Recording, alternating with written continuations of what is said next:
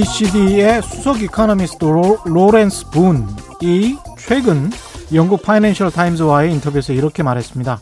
코로나19로 인한 경제, 경제적 타격 때문에 국가 부채에 대한 정부의 태도가 바뀌는 건 당연한 일이다. 금융위기 때 미국과 유럽이 휘청거렸던 이유는 양적 완화가 부족해서 그런 게 아니었다.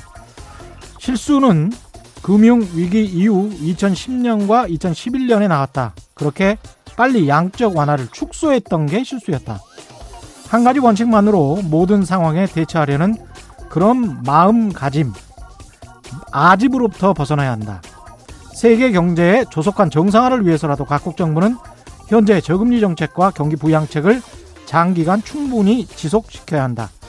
민주적으로 선출된 사람들이 책임지고 경제 정책을 투명하게 집행하는 것이 중요하다는 로렌스 분 OECD 수석 이카노미스트의 말을 한국의 행정고시 패스한 경제 관료들도 듣고 있겠죠?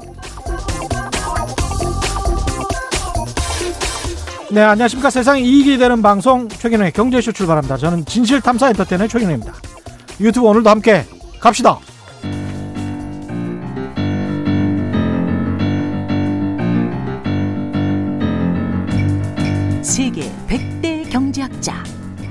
가짜 경제 뉴스 감별사 가슴이 뜨거운 경제학자 건국대 최백은 교수의 이게 경제다.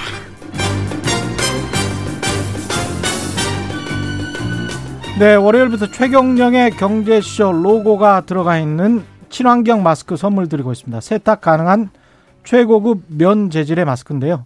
KF80 필터가 4장 포함되어 있으니까 예, 8일치입니다.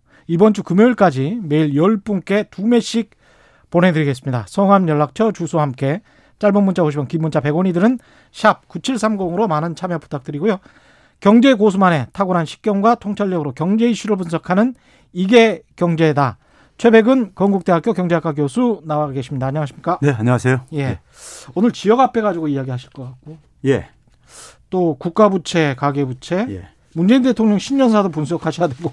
예. 부동산 부동산 사과를 하셨죠. 거기에 대해서. 말매 이익공유제 할수 예. 있으면 예. 시간이 시간 있으면 되면은 예. 예. 하도록 하겠습니다. 일단 지역 화폐 효과 영향력을 가지고 예. 경기연구원은 이제 경기도 산하의 연구기관인 예. 것 같고요. 예. 한국 조세재정연구원하고 논쟁이 좀 붙은 것 같습니다. 예. 내용부터 일단 소개를 해 주십시오. 예. 그 음. 조세재정연구원은 이제 그러니까 그 어, 지역화폐 효과, 예. 지역화폐가 그러니까 소상공인들의 그러니까 매출액 증대에 효과가 있었냐 없었냐를 이제 분석을 하는 거예요. 기재부에서 이제 그러니까 기획 용역으로 이제 그러니까 받아가지고요. 네. 에, 했는데 에, 일단은 어, 조세재정연구원의 그 내, 에, 분석 이제 그 안을 들여다 보면요. 2011년부터 18년 사이 기간을 선정을 했어요. 음. 그리고 어 지자체 중에 본인들 이제 주장에 의하면 한 네. 60여 개 지자체를 이제 대상으로 해 가지고 실정 분석을 했다고 하고 있고요. 음. 근데 경기연 같은 경우는 경기연구원 같은 경우는 2019년 예. 어, 하고 이제 경기도 지자체를 대상으로 이제 간 거죠. 아. 어, 했는데 조사 범위가 다르고 조사 기간도 기간이 틀려요. 다르고. 예. 에, 왜 이제 이 기간을 설명을 드리냐면요. 예. 우리가 이제 그 지역 화폐라는 것은 사실 일반 사람들한테 특히 서울 시민들 같은 경우들한테는 예. 알려진 게 예. 올해 1차 재난지원금 받으면서 사실 그 지역 화폐에 대한 맛을 처음 경험하신 거예요. 그렇죠. 예. 그러니까 이제 지방에 이제 많은 지자체들에서는 그러니까 뭐 지역사랑 상품권 같은 경우라든가 이런 거를 이제 그러니까는 오래전부터 이렇게 외환위기 이후부터 음. 소수 어떤 지자체에서 이렇게 발행을 해왔었지만은 전, 전국적으로 어쨌든 알려진 거나 어쨌든 간에 이번에 이 코로나 재난 이후에 사실 이제 부상된 거잖아요. 그렇습니다. 그래서 이제 예. 이게 이제 이렇게 대, 에, 에, 올해 같은 경우 아니 지난해 같은 경우는 이제 정부가 이제 굉장히 많은 예산을 투입을 했죠. 예. 예, 1차 때 보게 되면 한 14조 한 2천억 원 정도가 집행이 됐으니까요. 음. 근데 이제 2018년까지는 조세현이 분석한 2018년까지는요. 정부 지원금이 투입이 안 됐던 기간이에요. 그러니까 음. 지자체의 예산을 가지고 예. 하다 보니까 어떻게 되겠습니까? 금액이 굉장히 작습니다. 작아요. 예. 그리고 이제 모든 전국 지역 지자체가 다 한 것도 아니고요. 음. 에, 금액이 일단 작다는 것이 이, 일단 그 이 분석 결과에 대한 큰 차이를 만들 수밖에 없는 거고 예. 경기도 같은 경우는 2019년에 이제 했는데 2019년 했는데 2019년부터는 정부 지원금이 투입되기 시작합니다. 예. 예, 우리가 일반 서울 국민들은 서울 시민들은 그러니까 2020년에 이제 경험을 했지만은 음. 경기도 같은 경우는 지방에다가 이제 그러니까 그 예산을 배정해 준 게 정부가 2019년부터요. 예. 그러니까 이제 규모가 확 커집니다.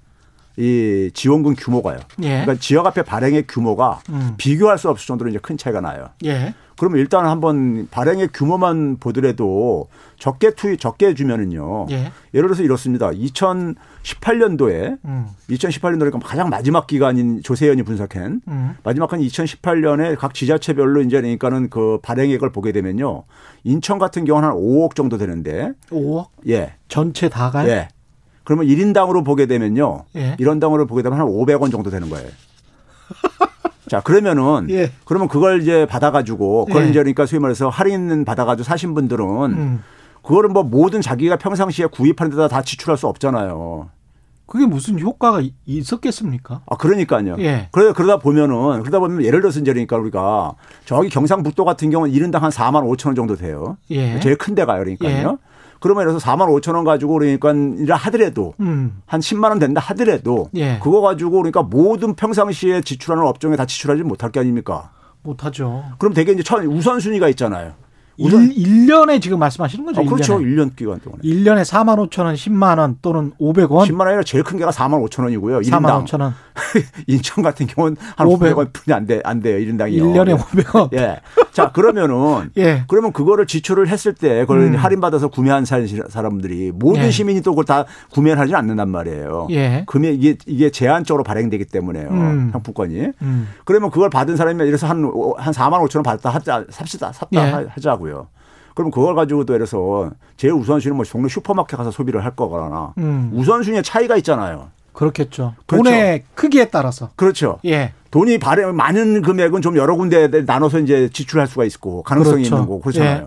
그리고 그럼- 얼마나 일정하게 오르냐에 따라서도 또 다르겠네요. 일회성으로 오면 예. 금방 뭐 이상한 거 그냥 쓰고 말 그러니까 거 조금 같고. 상대적으로 예. 많이 집행된 데는 음. 많이 집행된 데는 그러니까 그게 우선순위로 지출되는 그 업종에는 조금 효과가 나타나죠. 음. 근데 근데 예를 들어서 그 이 많은 다른 업종에는 그게 사실 효과가 효과가 없죠. 없죠. 그러니까 돈의 액수에 따라서 매우 제한적인 효과만 나타날 수밖에 없는 지자체들도 다 포함해 가지고 예. 조사를 그것도 과거 데이터를 가지고 조사를 예. 하다 보니까 예. 효과가 그러니까 없는 거 효과가 아니냐? 없는 거로 나온 거예요. 예. 나왔는 그렇게 이제 나와 나왔고 예. 근데 이제 이거를 이제 정당화 시키려다 보니까 음. 학자들은 뭐냐면 여기에 이제 그러니까 설사 통계적으로 분석해서 나오더라도 예. 그걸 이론적으로는 정당화 시켜야 되거든요. 그 정당화 시 어, 그렇죠. 돼요. 그럼 예. 어떤 식으로 이론을 했냐면은 예. 소위 이제 게임 이론을 이제 그러니까 차용을 해가지고 음. 자 예를 들어서 그러니까 경기도에서 그러니까 지역 화폐가 발행을 하게 되면은 예. 경기도민들이 그 지역 화폐는 지역 경기도에서만 사용할 수 있는 거니까 음. 서울에서 못 사용하잖아요. 네. 그러면 이제 그러니까는 어, 이 사람들이 경기도에다가 소비를 함으로써 음. 서울에서 소비하던 것이 그러니까는 줄인 줄 줄어들 감소시키는 효과를 미친다 이거예요. 오히려 예. 예. 그래가지고 상, 상세가 돼가지고 음. 상세가 돼가지고 별로 효과가 없다는 효과가 이런 이제 없다. 논- 논리를 이제 주장한 거예요. 그럼 일종의 이제 이른바 이제 가정과 전제가 들어가 있네요. 그 안에. 그렇죠. 예. 근데 문제는 뭐냐면은 실제로 들여다 보면요. 음. 경기도랑 서울의 인접 지역에 사는 분들, 예를 들어서 예. 만약에 저쪽 삼성 같은 데는 이제 그러니까 구파발하고 이렇게 연결돼 있으니까는 음. 그쪽은 뭐 서울에서도 할 수도 있고 서울 사람들이 구파발 사람들이 삼성 가서 쇼핑도 할 수 있고 그래요. 예. 그런데 대다수 사람들은 되게 평상 시에 음. 자기 지역에서 되게 이제 소비를 하고 예. 뭐 출장 갔을 때나 거기 가서 점심 사 먹으면 짜장면 소비하고 이럴 게 아닙니까? 그렇죠. 러니까 별로 영향을 미칠 가능성이 없는데 음. 그 개념을 도입을 했는데 음. 이걸 왜 도입을 했냐면요. 실제로 보게 되면은 대부분 지역 앞에 사용을 하게 되면은 어디가 타격을 받았냐면요. 네. 대형 유통업체들이 타격을 받았습니다. 아, 그렇죠. 지역 앞에 못 썼으니까. 그렇죠. 그 중소상공인들한테만 쓸 수 있게 돼 있잖아요. 실제로 보게 되면요. 예. 지난해 같은 경우 보게 되면 2019년 대비해 가지고 음. 5월 달부터 8월 달까지 1차 재난지원금 줬잖아요. 예. 그 같은 달을 음. 2019년하고 비교해 보면요. 슈퍼마켓은 그러니까는 감소하다가 2019년에 음. 재난지원금을 준 때 그러니까 확 플러스 다 반전되어져요. 아, 매출이. 예. 근데 백화점은 뭐냐면은 플러스로 가다가 음. 2019년에 플러스 백화점은 웬만해서 경기 안 타거든요. 그렇죠. 근데 예. 2020년에 그러니까 이게 또 이게 저기 감소세로 전환되져요. 지역 앞에로 줬었을 때 예. 왜 그러냐면 대형 유통마켓에서 못 쓰게 했었거든요. 음. 그러니까 이제 그래서 실제로 보게 되면은 대형 유통 어, 업체들이 그 2차 때 가을 되면서요 굉장히 막 로비들을 하고 언론들에서도 막 이제 지원 사격해 줬습니다. 자기도 또 이제 간다고 자기 또 재해될까봐. 아. 예? 그럼 예. 이제 그거를 음. 그러니까 그래서 인접적인 피해를 입히는 게 아니라 음. 대형 유통업체가 그러니까는 상대적으로 그러니까 소외되고 피해 보는 것을 이걸 예. 인접지역으로 이걸 치환시킨 거예요. 아. 논리를 그러니까. 예. 논리 그러니까 그게 이제 그러니까는 그런 이제 무리가 좀 있었었고. 데이터 자체도 굉장히 좀 부족했네요, 사실은. 예. 근데 이제 예. 제가 이제 그다음에요. 예. 제가 여기까지는 제가 다시 지난해 쭉 얘기했던 거예요. 보고서를 음. 내고요. 예. 했던 건데 에, 제가 이제 최근에 그 국회 이제 이동주 의원이 음. 이분이 이제 그 저기 저 조세현에다가 예. 당신들이 사용한 데이터를 이제 그러니까 그 공개 좀 해라. 조세재정연구원. 조세재정연구원에 예. 대해서요. 이제 그리고 이제 뭐 이 정보공개 청구도 지자체들한테 요청을 해가지고 예. 지자체 자료 사용했다니까는 예. 해가지고 자료를 획득한 것을 제가 거의 재입수를 해가지고 어. 저희 최백은 경제연구소에 그걸 분석을 해봤어요. 예. 근데 깜짝 놀랄만한 일이 이루어진 게 예. 데이터를 굉장히 그 남용한 것이 발견됐는데 예. 예를 들면 이런 겁니다. 아까 60에 60개 지자체를 대상으로 하고 음. 2011년부터 18년까지 했다는데 예. 60개 지자체 중에서요. 예. 60개 지자체 중에서 2011년도부터 그러니까는 18년까지 사용할 수 있는 저기 저 지자체는 25개뿐이 없어요. 아, 60개 중에서 60, 예. 60개 중에서요. 원래 음. 66개 지자체를 했는데 6개는 자기들이 데이터가 안 돼서 사용 못 한다고 이렇게 해놨는데 음. 그것도 아니라 60개 중에서 25개 지자체뿐이 안 돼요. 예. 거기다 또 뭐냐면요. 2011년부터 18년까지 데이터가 다 있는 지자체가 에가 만- 흔치가 않다 보니까는 음. 한, 한, 않다 보니까 2015, 15년 내지 16년부터 3개년만 이렇게 한 거예요. 네, 어. 3, 4년, 3, 4년만요. 예. 그러니까, 어, 데이, 에, 본인들이 그러니까 그 보고서에다가 얘기한 음. 그 자, 자료에 그러니까 스- 자료의 성격조차도 그러니까 사실 그러니까 어, 이게 에, 맞추지를 못한 맞추지. 못한 이게 이게 드러난 거예요. 에, 이게 이게 확인된 거예요. 예. 그러, 그러, 그러, 그러다 보니까 앞에서 얘기한 것하고 그 데이터 그런 부분을 연결시켜 보니까 음. 결국은 결론을 정해놓고 끼워 맞추기 식으로 음. 어, 한 게 아닌가 하는 게 하는 하는 게요. 예를 들어서 이런 게 있어요. 그러니까요. 자기들이 이제 그러니까 업종을 선택하는데 예. 이제 모든 업종을 대상으로 다 할 수 없다 보니까는 한 아홉 개 업종을 이렇게 선택을 해가지고 했는데 예. 그 선택하는 기준을 어떻게 삼았냐면요. 여섯 개 지자체를 이제 그러니까 샘플을 선택을 해가지고 예. 여섯 개 지자체에서 각 업종별로 그러니까 지역화표를 얼마나 그러니까 사용을 했는가를 기준으로 해서 이제 선택을 했는데 음. 근데 여섯 개 지자체 중에서 성남시 정도만 빼놓고는 음. 나머진 지역화표가 거의 그러니까 사용 안 된 지자체를 대상으로 업종 업종 그 자신들이 선, 선정한 업종들에서 야. 0.5% 정도뿐이 안 된. 음. 그리고 그 자연히 그러니까 그런 그런 업종을 선택을 했으니 음. 그 업종에 그러니까 효과가 있었냐 없었냐, 음. 지역화표 발행했을 때 매출액이 증가했냐 안 증가했냐, 음. 이 자체가 의미가 없는 얘기죠.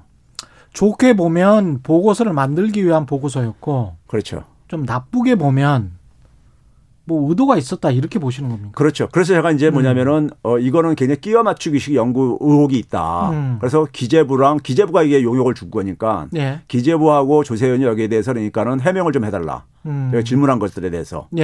예. 그래서 저희는 그러니까 로 데이터를 얻었 어, 확보했어요. 예. 그러니까 그로 데이터는 조세현이 이동주 의원한테 제출한 겁니다. 예. 국회의원으로서 이제 국정감사하면서 요청을 하면서 이제 얻어낸 음. 거랑 그다음에 아, 이동주 의원실에서 이제 각 지자체에다가 이제 정보공개 청구해가지고 얻은 이제 그 데이터들이요. 예. 조세현도 결국은 뭐냐면 각 지자체에다 요청을 해서 받아서 한 거거든요. 예. 그러니까 이제 그 그걸 그대로 조세현이 넘겼어요. 파일을요. 음. 넘긴 거를 저희가 재입수해가지고 데이터를 분석해 본 결과가 그렇다는 얘기입니다. 뭐 조세재정연구원은 나름대로 그 주장이 있을 텐데 그쪽에서는 뭐라고 하는 겁니까? 거기에 대해서는 제가 지적한 지난 12월 때부터 지적한 것에 대한 침묵을 지키고 있죠.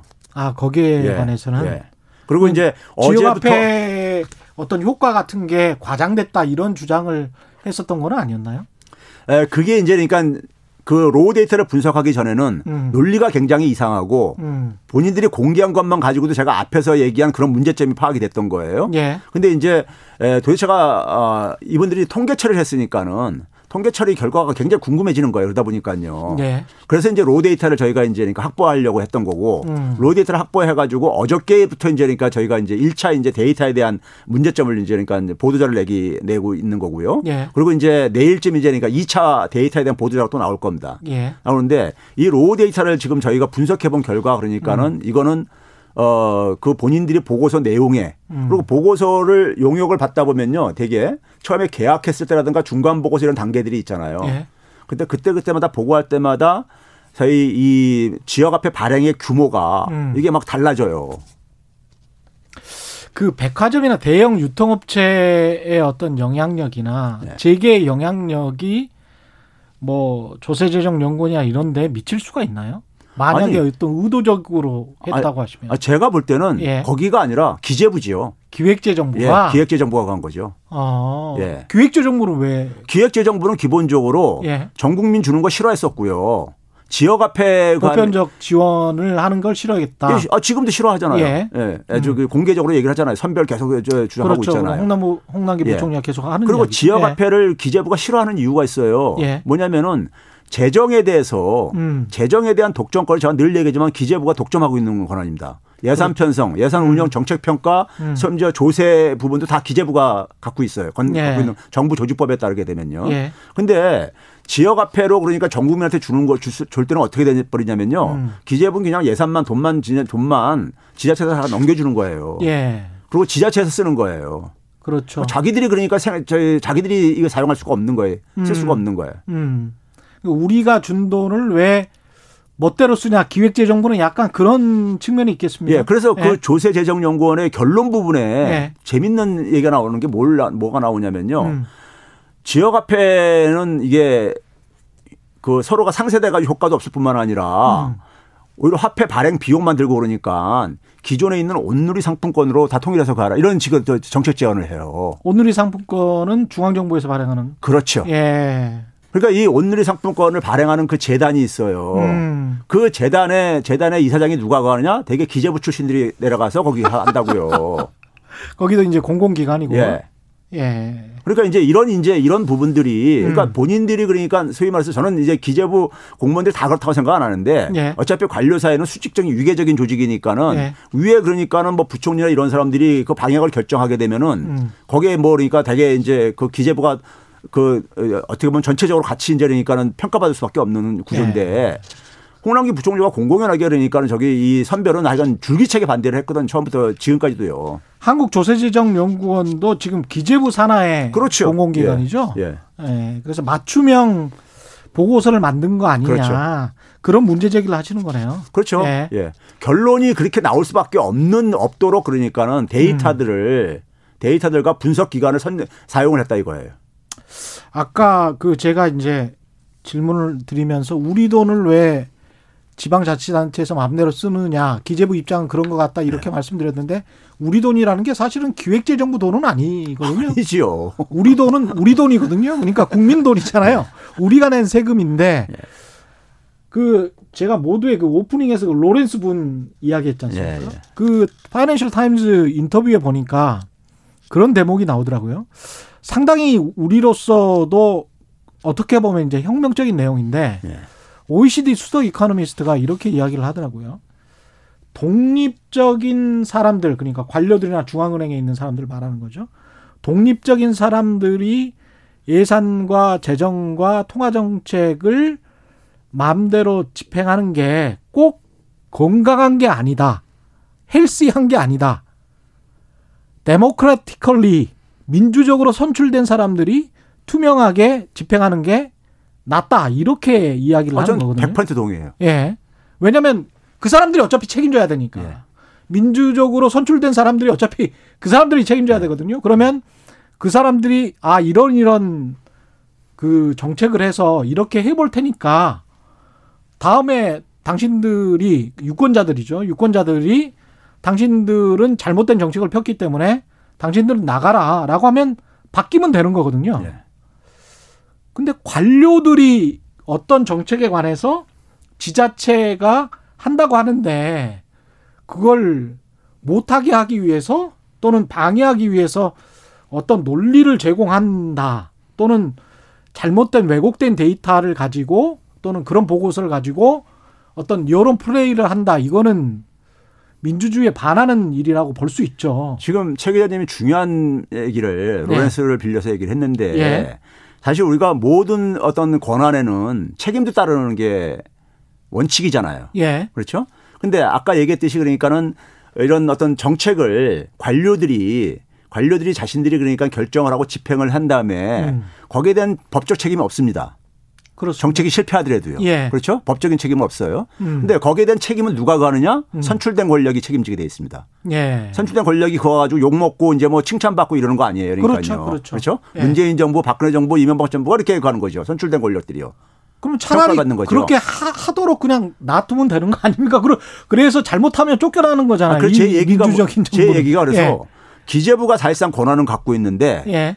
책임 에, 책임 이 소- 책임을 질 수 있는 장치가 없다 이거예요. 그러네. 예. 예. 이게 큰 문제인 거예요. 한국 은행도 마찬가지고요, 저는요. 예. 마찬가지인 겁니다. 음. 그러니까 이게 이게 그러니까는 사실 그러니까 권한을 갖고 있으면 권한을 독점하고 있으면은 예. 책임도 사실은 비례해서 가져야 되는 거예요. 그게 민주주의 사회의 원칙이죠. 그렇죠. 예? 그래야지만이 본인들도 그러니까는 신중하게 할, 할 수밖에 없는 거죠. 근데 우리는 지금 보게 되면 권한을 음. 과거 우리가 군세 독재 정권에 만들어진 그 정부 조직법에 따라서 네. 권한은 그러니까 관료들이 갖고 있다고 그러니까요. 음. 특히 경제 같은 경우는 일반 정치인들이 굉장히 그러니까 이 좀 그 소홀히 할 수 있는 밖에 없는 잘 예. 모르는 상 다른 부분에 비해서 그러다 보니까요. 예. 그러다 보니까는 그 속에서 관료들이 그러니까 소위 말해서 논리를 만들고 해가지고 음. 자기들이 마음대로 그러니까 재정 자원을 사실상 운영 편성도 하고 운영도 하고 다 하고 있죠. 그렇죠. 예? 네. 하고 있죠. 심지어 그러니까 국회에서조차도 음. 예산안을 제출하게 되면은 증액할 수 없잖아요. 네. 피- 항목도 추가로 만들 수가 없잖아요. 그렇죠. 예? 예. 그러니까 그 얘기는 뭐냐면 기재부가 엄청난 권한을 갖고 있는 거예요. 음. 재정 자원에 대해서요. 근데 거기에 책임은 없다고요. 책임은 누가 지냐? 청와대가 지는 거예요. 그렇죠. 예. 이게 이런 이런 비대칭적인 게 어디 있습니까? 좀 이상해요. 예. 그리고 이제 이런 거를 사실은 OECD 수석 이코노미스트가 지적을 하는 거는 그리고 이런 로렌스 분 같은 사람은 사실은 지난해에도 국회 사무처가 초청을 해서 국회의원들도 줌으로 세미나를 같이 했던 사람이고 뭐 세계적으로 굉장히 유명한 사람입니다. 이 정도 사람의 에, 말이 뭐 한국에서는 굉장히 급진적으로 받아들여지는지는 모르겠지만 제가 말씀드리는 것도 그렇고 이제 교수님 말씀하시는 것도 그렇고 일반적이다 이런 것들이 지금 예. 세계 경제학계에서 일반적으로 이런 이야기들이 오고 가고 있다. 예. 근데 이런 이야기들이 오고 가고 있는 거를 기획재정부나 국회는 분명히 알고 있거든요. 왜냐하면 로렌스 분 초청해가지고 줌 회의랑 다 했거든. 그 자료도 제가 다 가지고 있어요. 근데 그런 이야기는 안 하더라고. 로렌스 분이 어떤 주장을 하고 어떤 이야기를 하는지에 관한 이야기는 또 잘 안 하는 것 같아요. 예. 아까 제가 인천이 500원이라는데 170원이네. 170원. 170원, 예. 500원도 아니고. 경상북도가 제일 큰 데가 43,810원입니다. 1인당. 예. 2018년도에. 이 지역 화폐는 결론적으로 실효성을 계속 좀 평가를 해봐야 된다. 아니면은 어느 정도는 효과가 있는 것 같다. 어떻게 생각하십니까? 저희가 지역 KDI에서도 그걸 내놨었거든요 얼마 예. 전에요. KDI는 좀 이제 다 다른 이제 1차 재난지원금이 효과가 있었냐 없었냐에 초점 맞춰가 됐는데 예. KDI에서 저희가 분석을 해- 했었었어요. 근데 가장 이제 큰 문제가 뭐냐면 어, 이 연구자들이 되게 분석을 할때 예. 아무래도 경제학자들은 통계 처리를 많이 하다 보니까는 음. 근데 세상의 모든 것을 수치로 다 정, 데이터를 확보하기가 힘들어요. 예. 더군다나 바로 직전에 어떤 하나 이런 그 이 상황들에 대해서는요. 자료를 확보하기가 통계 예. 이 숫자적인 어떤 데이터들이요. 음. 그러다 보니까 이제 뭐이이 KDI 거 같은 경우는 이제 카드 매출액을 가지고 있는데 카드 매출액이 저희가 계산한 것보다 굉장히 과소평가가 된 게 있고 예. 그거는 뭐좀 좀 둘째로 치고 음. 첫째는 뭐냐면 이런 게 이제 그러니까 계속해서 조세재정연구원이나 KDI가 놓치고 있는 중에 한, 한 부분은 뭐냐면요. 이 예. 효과를 얘기할 때 이런 거예요. 자, 예를 들어서 어 2019년도에는 그러니까 어떤 일용직 노동자가 음. 한 달에 그러니까 그래서 뭐한 200만 원 수입이 있었어요. 근데 이제 코로나로 인해 가지고 일자리가 없어졌어요. 예. 그래서 200만 원 수입이 없었다고 쳐, 쳐보세요. 음. 그러면 그래서 200만 원일 때 그러니까 그 소비를 해- 수입이 있을 때 이제 소비했던 게 있을 게 아닙니까? 예. 한번 한 150만 원 소비를 했다고 해보세요. 음. 뭐 200만 원 거의 다 해야 되겠지만은 아니 150만 원 했다고 해보세요. 근데 이제 200만 원 수입이 없어졌어요. 일자리가 날라가지고요. 음. 그런데 뭐냐면 재난지원금이 100만 원 딱 들어왔어요. 그 집에. 예. 그러면 100만 원을 소비를 할 게 아닙니까? 그렇죠. 그러면 그 전년도에 150만 원에 비해서 100만 원은 소비가 증가한 게 아니잖아요. 그 절대적으로 비교하면요. 예, 예, 예. 그러니까 이게 효과가 없다고 없는 겁니까? 근데 근데 이 양반을 재난지원금 100만 원이 없었으면은 음. 소비를 못 하는 거잖아요. 빚을 내서 하든지 뭐 하- 하지 않는 상에는요. 비교를 잘못한 거네. 그거. 그러니까 그 네. 대체 효과 이런 것들은 빼고서는 그 효과가 어, 없는 걸로 이렇게 간 거예요. 음. 예? 그게 이제 그러니까는 고액 소득자한테는 영향을 좀 일부 미칠 수가 있어요. 예. 고액 소득자는 뭐냐면은 그 재난 코로나 재난이 있기, 있기 전에도 음. 뭐 소비를 하는데 아무 제한이 없었었고 그렇죠. 코로나 이후에도 그러니까 제한이 없으니까는 하는데 근데 많은 사람들은 많은 사람들은 그러니까 사실 소득의 감소를 경험한 사람들은 그게 그러니까는 그거 없었으면 소비가 줄어들 상황이었었잖아요. 예. 이런 대체 소비를 그러니까 제외하고 계산을 한다고요. 음. 그러니까 그 매출액 효과 이런 것들이 굉장히 과소평가될 수밖에 없죠. 음. 예. 근데 그걸 포함해서 계산해 보니까는 포- 포함해서 계산해 보니까는 재난지원금 투입한 규모보다도 예. 투입한 규모보다도 그러니까는 그 예를 들어서 우리가 한 14조 2천억 원 투입했잖아요. 근데 그 효과를 보게 되면 같은 5, 4월달 8월달 기간에 계산해 보게, 되면요. 저희가 계산해 본 거에 의하면은 네. 한 16조 이상이 그러니까 에, 증가한 걸로 나타난다고요. 음. 그러면 그러면 상당히 효과가 있는 거죠. 예. 거기다가 뭐냐면은 그게 예, 이런 것들을 이제 또, 또 놓치는 거죠. 만약에 그게 없었으면은 자영업자들이 그러니까 폐업하는 사람들이 많이 생겼을 거라고요. 그렇죠? 예. 폐업하는 사람들 근데 폐업하게 되면 거기서 일자리가 또 이제 이뤄지는 사람들이 있- 있을 게 아닙니까? 코로나 재난에서 자영업자 중에서 특히 뭐냐면 고용은 있는 자영업자들이 많이 타격을 받았습니다. 음. 인건비 증가라든가 아무래도 고용은 있는 자영업이 규모가 클 수밖에 없다 보니까 임대료 부담도 크고 그래서요. 고용원이 없는 자영업자보다 고용원 있는 자영업자들이 많이 줄어들었어요. 예. 근데 이분들이 그러니까 만약 폐업을 하게 되면은 일자리 없어지잖아요. 예. 해고 해고하고 그러니까요. 그 그것에 따른 경제적인 피해는 계산을 안, 안, 안 한다고요. 음. 그렇죠? 예. 근데 긴급재난 지원금 줘 가지고 어 영업을 어떤 지속할 수 있게 됨으로써 생기는 그러니까 그 그걸 폐업을 막을 수 있었던 효과, 경제적인 계산 이런 거는 포함을 안 시키고 계산하는 거예요. 네. 그러고 나서 효과 없었다고 한다는 거 하, 하게 되면은 그러면 그거는 결국은 제가 볼 때는 끼워 맞추기 식으로 그러니까 결론 정해놓은 그러니까 하나의 연구로 어 비판을 받을 수밖에 없다 이거죠. 예. 이말숙님은 경북 안동에 27년 살고 있는 저도 안동사랑 상품권 어, 이번 재난지원금 때 처음 써봤어요. 최 교수님 최고입니다. 뭐 이렇게 말씀하셨네요.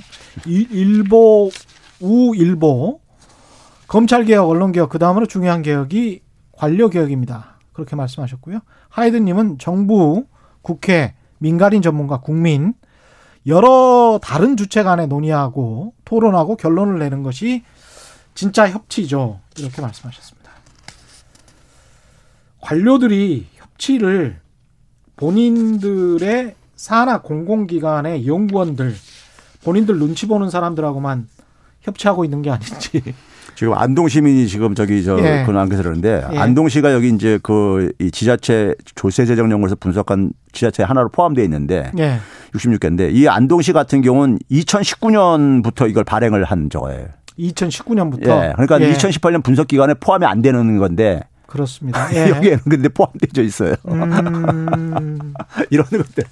그러니까 지금 저희가 raw 데이터를 지금 저기 다 지금 분석 보고서는 때문에. 2018년까지밖에 안 해놓고 예. 예.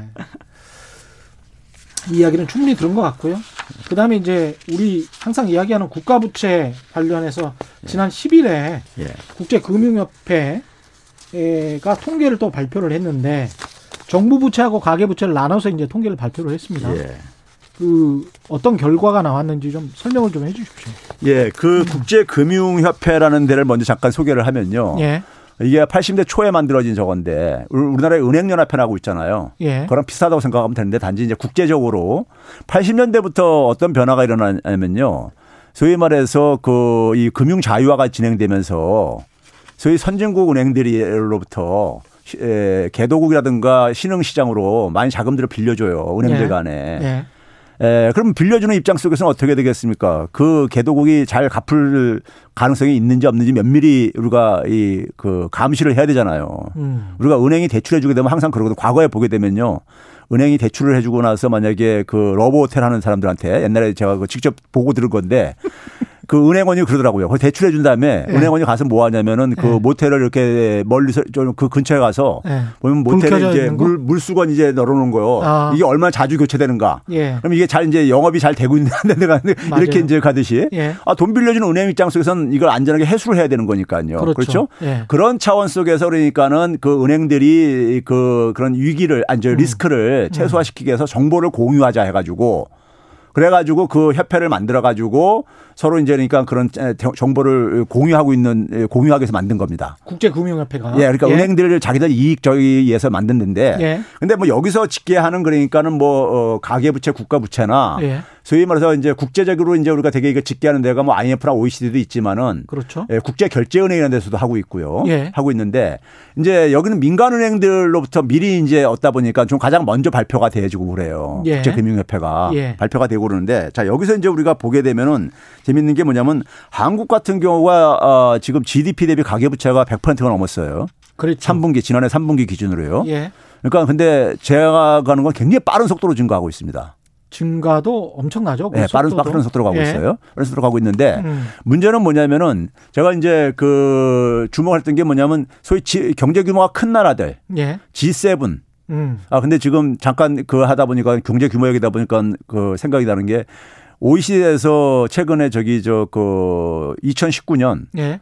어, 2020년? 2019년이요. 예, 2019년. 2020년 아직 이제 계산이 안 끝났으니까 예. 2019년 그, 저, 구매력 평가를 기준으로 해가지고 1인당, 피, 1인당 GDP를 음. 발표를 했어요. 예. 근데 일본을 드디어 넘어섰습니다. 2019년에. 예. 드디어. 근데 2020년은 더 격차가 벌어지죠. 그렇겠죠. 왜 성장률이 그러니까 일본보다 우리가 훨씬 낮기 때문에 그렇죠. 더 많이 저기 저 일본이 예. 후퇴했기 때문에. 음. 그래서 국민들이 좀 자부심을 가져도 된다고 1인당 GDP가 앞섰다는 것에 대해서요. 예. 근데 하여간 그래서 우리가 흔히 G7 국가들 경제 규모가 음. 큰 나라들하고 중국까지 포함해 가지고 우리나라 포함해서 보게 되면요. 예.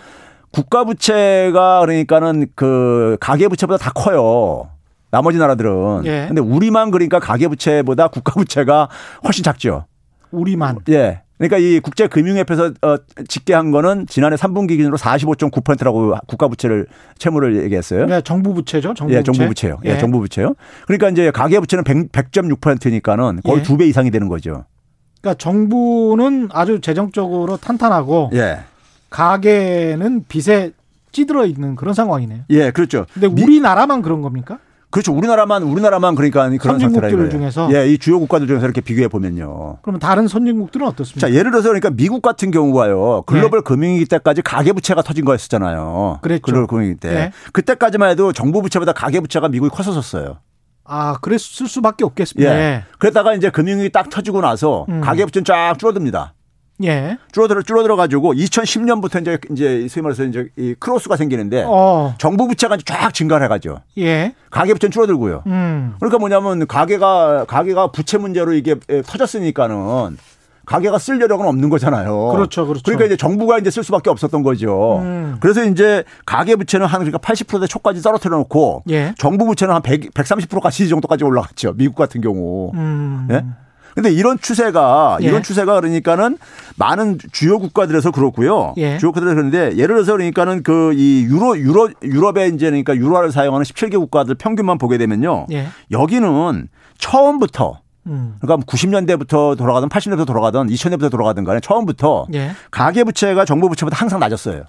처음부터. 예, 낮게 예. 유지해요. 저는 예. 이게 굉장히 합리적이라고 보는 이유가 음. 합리적이라고 보는 이유가 뭐냐면은 정부가 훨씬 더 그러니까 차입비용이 적게 들어가는 거예요.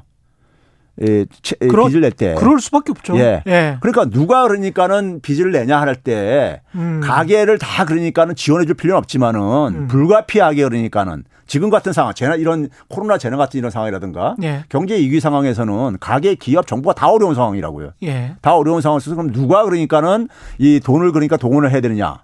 아, 그러네. 예. 예. 이걸 경제 효율적으로 볼 때도 음. 정부가 가장 그러니까 이자 비용 낮게 자금을 조달할 수 있는 거예요. 정부가 0%대 금리로 자금을 조달해서 아니 기준금리를 조달할 수 있잖아요. 거의 그렇죠. 그러니까요. 그리고 그게 뭐 거의 안 되는 10% 20% 고금리로 빌려야 되는 서민들에게 그 어느 정도 그렇죠. 정책 금, 금리를 제공을 해주면 예. 예.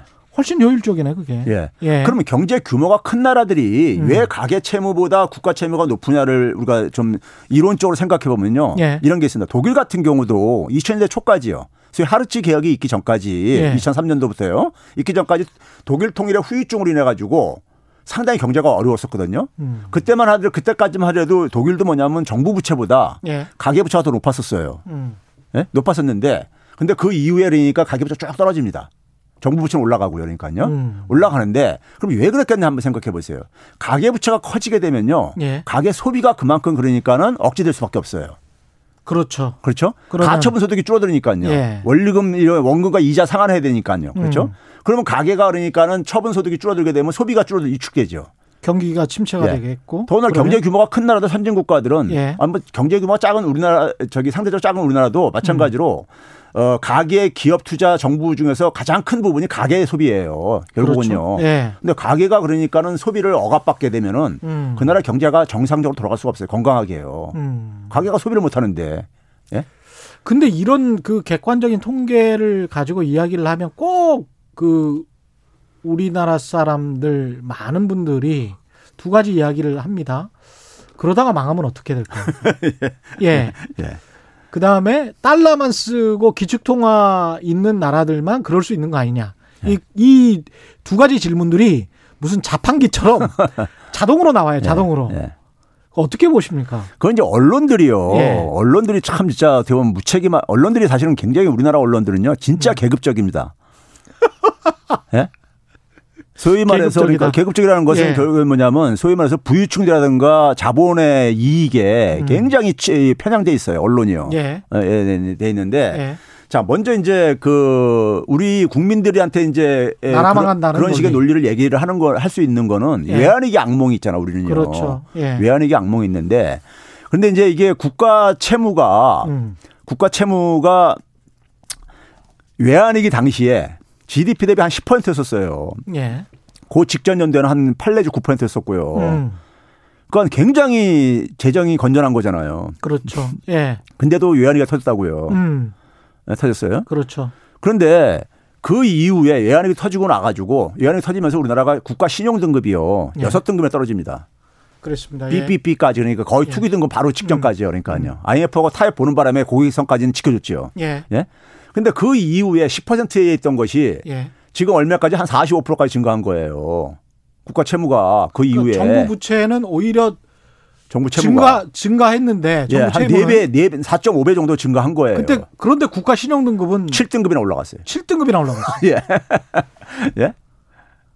이거는 어떻게 설명을 아, 그러니까? 국가 채무하고 예. 관계가 없다는 거예요. 국가. 채무와 국가 신용 등급은 관련이 없다. 예. 예. 자, 실제로 보게 되면요. 이건 음. 우리나라뿐만 아니라 기축통화국가도 마찬가지인데 음.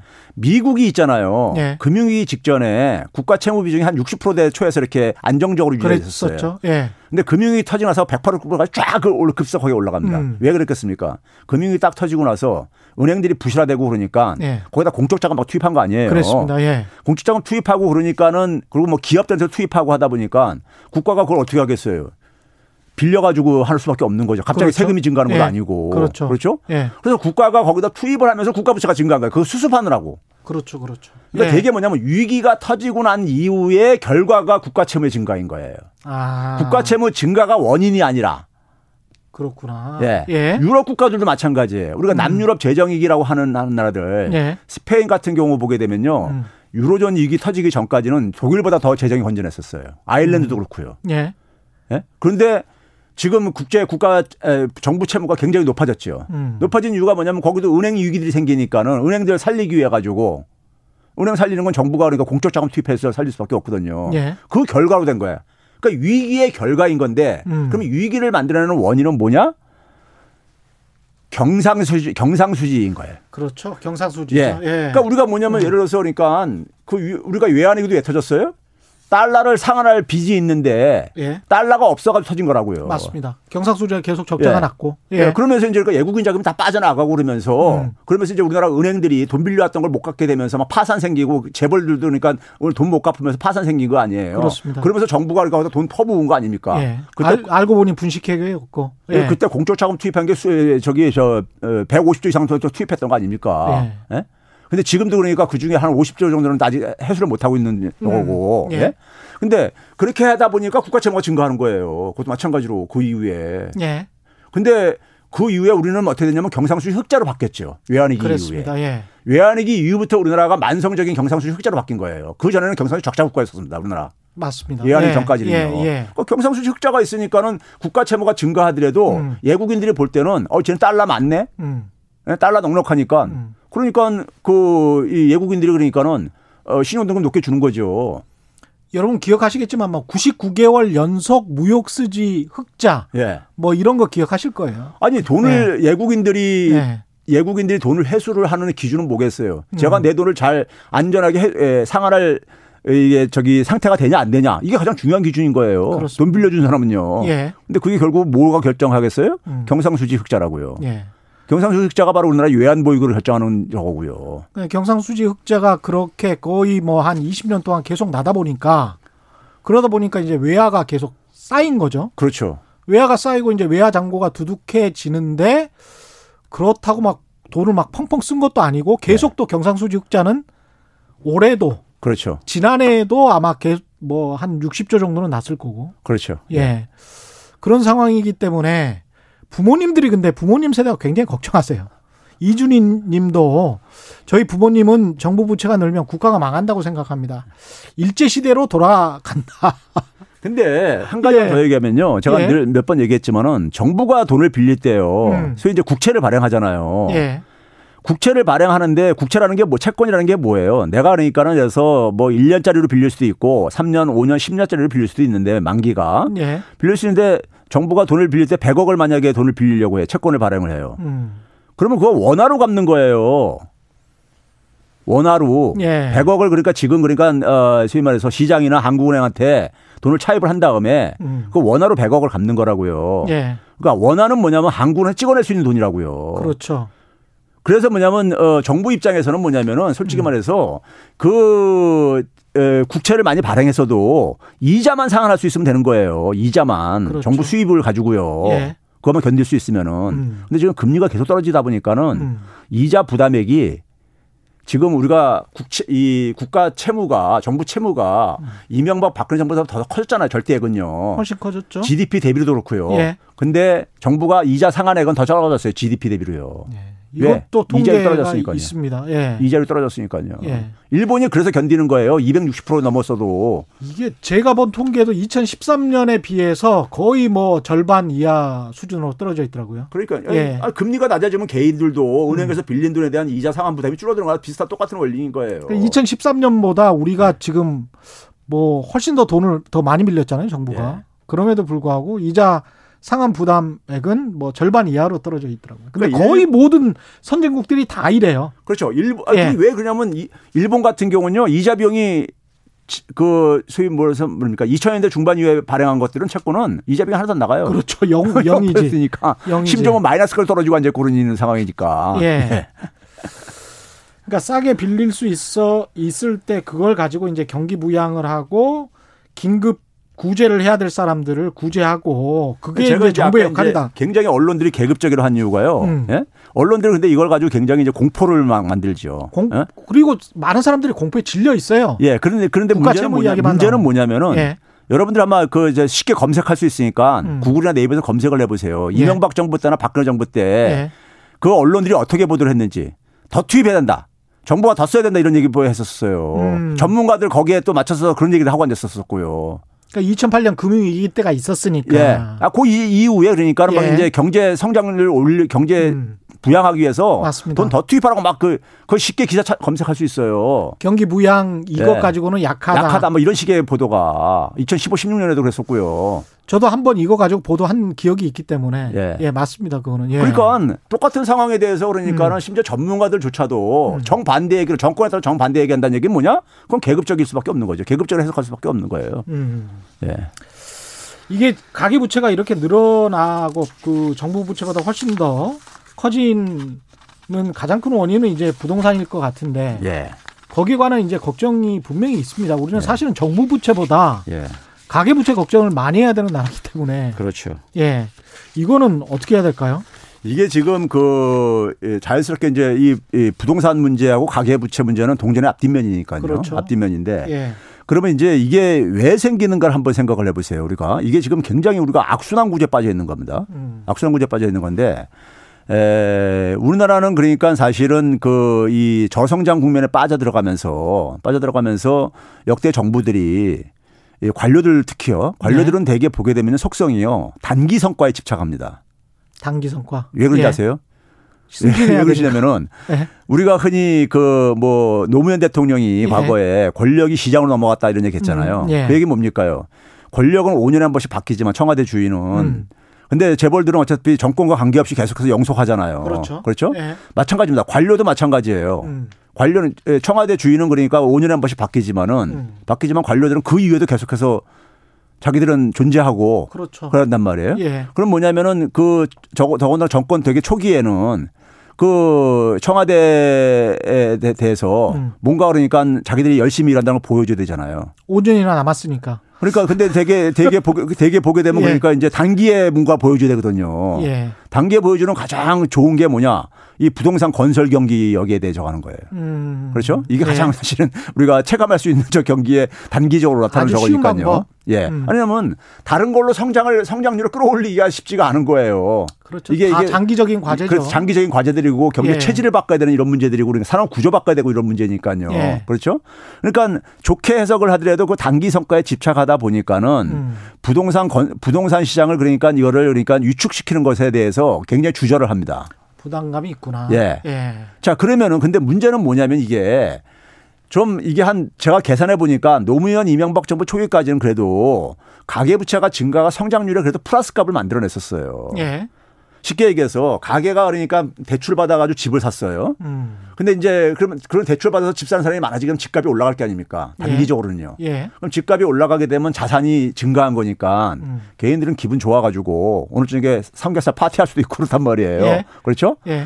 그러면 이제 그게 소위 말해서 이제 자산 효과라고 하는 소비에 이제 그러니까 긍정적으로 미쳐가지고 음. 그렇죠. 경기에 이제 긍정적으로 미치는 효과라고 얘기를 해요. 음. 근데 반면에 가계 대출이 높아지 많아지게 되면은 원리금 상환 부담이 증가하잖아요. 그렇죠. 예? 예. 그럼 가처분 소득이 아까 얘기했듯이 줄어든다고요. 그렇습니다. 가처분 예. 소득이 줄어들게 되면 소비가 줄어들죠. 음. 이건 성장이 아니니까 부정적으로 작용한단 말이에요. 음. 그러니까 두 가지 긍정적인 효과와 부정적인 효과가 존재하는데 노무현 어 이명박 정부 초기 때까지만 해도 긍정적인 효과가 좀 컸다 이거예요. 음. 예? 예. 그러니까 가계부채 1% 증가할 때 GDP가 얼마나 증가하냐니까 한 0.4 내지 0.5% 정도 이렇게 영향을 미치더라고요. 예. 근데 박근혜 정부에서 이게 마이너스로 바뀌어요.